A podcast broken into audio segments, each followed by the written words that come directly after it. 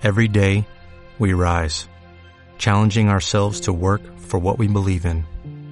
At U.S. Border Patrol, protecting our borders is more than a job, it's a calling. Agents answer the call, working together to keep our country and communities safe. If you're ready for a new mission, join U.S. Border Patrol and go beyond. Learn more at cbp.gov/careers. Pero bueno, siempre que tenemos problemas eh, hay alguien que, que, nos saca de estos eh, de estos líos, que es eh, Alberto Iturralde, de díasdebolsa.com. Buenas noches. Buenas noches. Menos mal que estás ahí. ¿eh? Que... Nada, nada, nada, no pasa nada. Si hacemos ya las dos intervenciones juntas, sin ningún problema. Exactamente. Bueno, estaba comentando con Gisela antes de que se cortara la llamada esa inestabilidad política en, en, en, Estados Unidos que parece que no está afectando mucho tampoco a, a la cotización de sus principales selectivos todas ellas han cerrado en positivo, además con subidas, eh, de hecho, eh, mayores del medio punto porcentual. Bueno, en el caso de Estados Unidos concretamente, que dentro de los índices mundiales estos días ha sido de los más débiles, ese rebote se debe a la sobreventa acumulada. Por ejemplo, el Dow Jones venía recortando 600 puntos en 8 o 9 sesiones, es decir, eh, tenía un, un recorte continuo muy importante, de manera que, bueno, siempre solemos decir que la información es muy importante para los especuladores, pero no hay nunca que eh, lanzarse a actuar eh, en el sentido primero que nos pide el cuerpo. Hace unos días escuchábamos unos comentarios negativos de Bernanke diciendo que tenía que continuar con la política de incentivos y, y la gente lo, lo, estaba interpretando positivamente. Es decir, es algo increíble para luego, lógicamente, recortar. Entonces, en el mercado hay que diferenciar esas dos vertientes, pero ahora mismo Estados Unidos rebota por esa sobreventa fortísima estos días. Uh como decías, eh, hablabas de Ben Bernanke, precisamente hoy comienza el plazo para nominar a su sucesor al frente de la Reserva Federal estadounidense. Bueno, y, que venga que tener en cuenta que seguirán con la caldera produciendo moneda. Uh -huh. El gran el gran causante de la crisis mundial ha sido un exceso de moneda en el mercado y sobre todo que los estados piden prestado dinero a entidades privadas como una de ellas es la Reserva Federal y otra el Banco Central Europeo. De manera que hasta que no venga alguien y lógicamente no va a ser el presidente de la Fed a cortar ese ese cáncer interno que tiene la economía mundial, pues lógicamente seguirá todo igual. Uh -huh. También hemos conocido hoy datos macroeconómicos en Estados Unidos, el índice ISM de gestores de compra del sector manufacturero, que subió en septiembre hasta los 56,2 puntos, desde los 55,7 del mes de agosto. Esto supone el nivel más elevado desde abril de 2011. Eh, buena cifra, cada vez sorprendido además positivamente a los mercados. Eh, durante estas semanas es normal, ¿eh? ¿eh? Lo de Siria ya nos lo han ocultado, es decir, ya parece ser que la cosa se está tranquilizando. Era un poquito lo que anticipábamos hace un par de semanas o tres, porque Estados Unidos está haciendo un techo y ahí, lógicamente, los datos tienen que salir globalmente positivos. Tendremos días como el de ayer, ¿no? Que, que efectivamente sale algún dato aislado en, modo, en tono negativo, pero todo está saliendo bien. Y ojo, porque los índices ya están demostrando que incluso eh, saliendo buenas noticias saben, saben, saben, recortar, como es el ejemplo que hemos citado antes del Dow Jones, que es muy eh, característico. Entonces, bueno, pues eh, sí, durante estos días esa sobreventa que hemos comentado puede ocasionar más rebote todavía un poquito más en los mercados americanos, pero en el caso del grande, en el caso del Dow Jones, la zona 15.300, lo tenemos a, a 100 puntitos de esa zona 15.300, es de resistencia muy fuerte. Bueno, vamos con el eh, sector empresarial. Bueno, estamos pendientes de dos eh, compañías que rinden cuentas eh, hoy. Todavía no he tenido acceso a ellas. No sé si tú, Alberto, has podido ver las cuentas de Ford y de General Motors. No bueno, sé. pues no las, no las hemos podido ver, pero vamos a intentar predecir lo que nos dicen. Es decir, el gráfico normalmente nos va a anticipar qué es lo que nos va, de alguna manera u otra, a decir una compañía. Y Ford lleva subiendo desde la zona eh, 8,80 hasta los 17 con 14, donde está cerrando ahora mismo, pues un 94% de subida desde el, el, desde agosto del año pasado. Luego, ahora lo normal es en esta compañía, tal y como hemos visto en todas las demás, que las cifras que publiquen sean positivas. La otra que me has comentado que es Boeing. Eh, General Motors, no, sí, General Ford, Motors. sí. Vale. General Motors no la tengo aquí, así es que no te sabría ahora decir. te, ahora te doy yo la referencia. Eh, General Motors ha cerrado hoy, a ver qué te digo, eh, en... Pues no lo tengo yo tampoco ahora, la referencia. Parece que se nos esconde. Se bueno, nos yo esconde. Voy a ir, si, si, me das cinco segundos, creo que igual que igual la, la tengo y creo que ya está. Espérame un par de segundos más que se cargue el gráfico. Ya está. Vale, pues está en 35,97 ahora. Y también, al igual que en el caso de Ford, eh, tenemos que, bueno, pues, pues echando un, fíjate, está todavía más subida. Está, bueno, prácticamente proporcional. Está ahora mismo en los 35,97 y rebotando en el último año desde los 9, perdón, de los 18 dólares. Bueno, eso significa una subida muy proporcional a la que hemos comentado también de Ford. Es un 91% de subida. Probablemente también tenga unos resultados positivos. Tanto Ford como General Motors están dibujando una figura de vuelta a la baja que todavía no han confirmado. Es decir, si estuviéramos especulando en el mercado americano, no es todavía momento de liquidar ni de abrir cortos. Pero sí que es una zona en la que está frenando subidas. Con lo cual, lo normal es que en esta zona desde dentro se esté colocando títulos y para poder colocarlos con más eficacia, los resultados tienen que publicar en tono positivo. Pues estaremos muy pendientes a ver, eh, de, a ver esas cuentas que se publican esta noche, como decíamos. Otra de, de, las compañías que ha centrado hoy la atención, una vez más por el mismo tema, además, es Microsoft. Su ex jefe de privacidad, Caspar Bowden, eh, se ha mostrado muy preocupado por las revelaciones eh, que de que la Agencia de Seguridad estadounidense, la NSA, monitoriza los datos de usuarios de importantes compañías tecnológicas, incluidas Microsoft. Esto es especialmente preocupante, ha dicho, para quienes no son estadounidenses, para, es decir, para el resto del mundo. ¿Cómo afectan estas sospechas a las compañías tecnológicas y en este caso a Microsoft, que eh, tengo aquí la, la referencia en los 33,58 ha cerrado, un 0,90%. Y, subiendo, y subiendo, es decir, ahora mismo Microsoft está durante estos días, eh, cuando salió la noticia de la adquisición de, Nokia, pues parece que en un primer momento los inversores se pusieron muy nerviosos, pero está, está rebotando y seguramente va a seguir haciéndolo estos días, estar en esa zona 33.40 donde cotiza ahora hasta los 33.90 en principio. No es un precio que esté especialmente mal, pero sí es cierto que todo lo que se está hablando durante esta semana sobre Microsoft le está dando mucha volatilidad al título, de manera que podría también ser la antesala de una caída. Con respecto a, las, eh, a, esa especie de espionaje privado que se realiza en todas las empresas por parte de Estados Unidos, yo creo que ya nos estamos acostumbrando que si Facebook, que si Microsoft ahora, seguramente eh, caerán muchas más. Seguramente sea algo con lo que tengamos que convivir en los próximos años.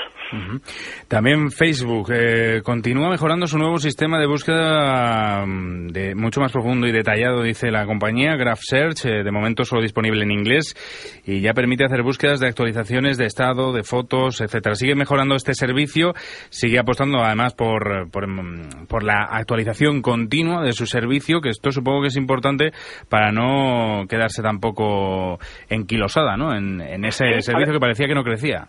Sí, además fíjate porque lo que es el precio, el precio puro y duro, ha respaldado mm, un movimiento muy positivo dentro de la compañía. Es decir, mm, ha rebotado después de aquella gran caída que realizaba tras la salida a bolsa, que llegaba a tocar la zona de 17 dólares y medio. Bueno, pues eh, poco a poco estuvo lateral unos meses para rebotar con fuerza hasta la zona 50 con 40. Bueno, pues un valor cuando está funcionando bien, hay que seguir dentro. A este hay que colocar un stop, porque como se está poniendo también de moda, como los demás, hay que ser prudentes. Pero bueno, en la zona 49,50 podemos colocar un stop si queremos entrar o hemos entrado ya en Facebook. Pero mientras el valor continúe alcista, que lo sigue y por ahora no hay ningún problema, es uno de los valores en los que se puede confiar siempre con ese stop, muy importante. También eh, te quería comentar ya por último, eh, terminamos así con el mercado americano, eh, Amazon, Amazon.com, que contratará en Estados Unidos a más de 70.000 personas a tiempo completo para hacer frente en sus centros de preparación de pedidos al incremento de la demanda durante la temporada vacacional. Además, fíjate, Amazon es de los valores relacionados con tecnología, es de los más fuertes con diferencia. Estamos hablando de un precio que sube sin cuartel desde, pues, desde su última caída que tuvo relativamente fuerte, fuerte en noviembre de 2008, pues eh, lleva subiendo desde los 33 dólares hasta los 320 dólares. Una subida del 850 por ciento en cinco años. Bueno, pues ahora sigue marcando nuevos máximos históricos. Ahora mismo, si viéramos la cotización, encontraríamos un precio que está aumentando continuamente sus máximos históricos. Vale, en estos valores sí, como hemos comentado con Facebook, se puede estar, pero también lo del stop es vital. El problema de Amazon, lógicamente, es que aquí hay que darle margen, hay que darle margen al stop porque es especialmente volátil. El stop lo debemos colocar ahora mismo en los 308 dólares, está en 320, tampoco es tanto, y el objetivo alcista en una operación en Amazon, porque esta sí se puede hacer sin demasiados problemas y nos da tiempo ya a intentar cogerla, el objetivo alcista estaría en 331 dólares. Es una operación que seguramente va a salir muy bien si la hacen los oyentes. Pues ahí queda esa recomendación sobre Amazon.com. Eh, Alberto, te voy a pedir que te quedes un poquito más con nosotros, ¿vale? Muy bien. Vamos a echar un vistazo a otros mercados que también nos interesan.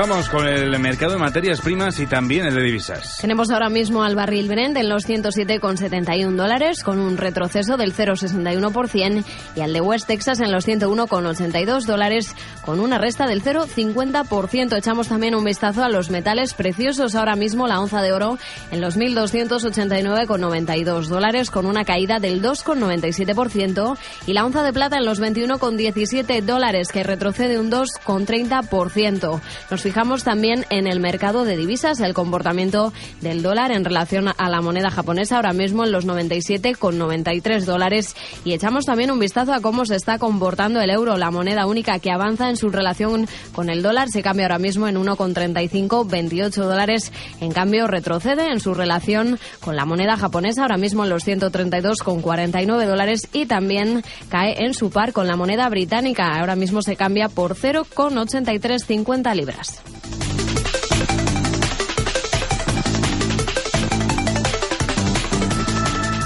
También echamos un vistazo a los puntos desde los que parten las principales plazas asiáticas. El índice Nikkei que comenzará en los 14.484 puntos con un alza del 0,20% y el Hang Seng desde los 22.859 puntos con una resta del 1,50%.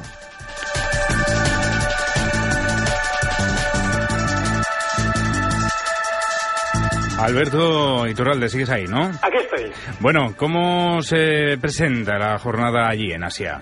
Pues flojita. Están ahora mismo los futuros, bueno, el del Nikkei prácticamente plano, está a 10 puntos negativos. El del Hang Seng también en una proporción muy similar, serían 48 puntos negativos sobre los 22.835 en los que está ahora mismo.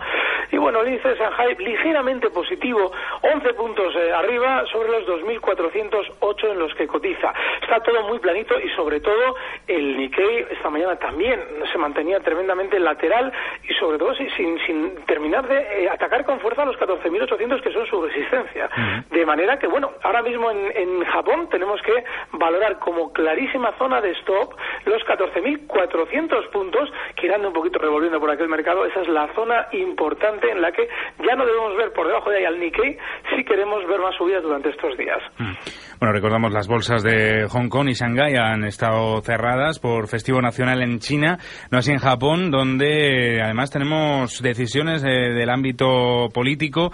Eh, Japón ha ratificado la primera subida de impuestos sobre el consumo del IVA en, más de 15 años, que entrará en vigor en abril y llegará acompañada de un millonario paquete de estímulo para compensar el impacto negativo en el consumo y el tejido empresarial.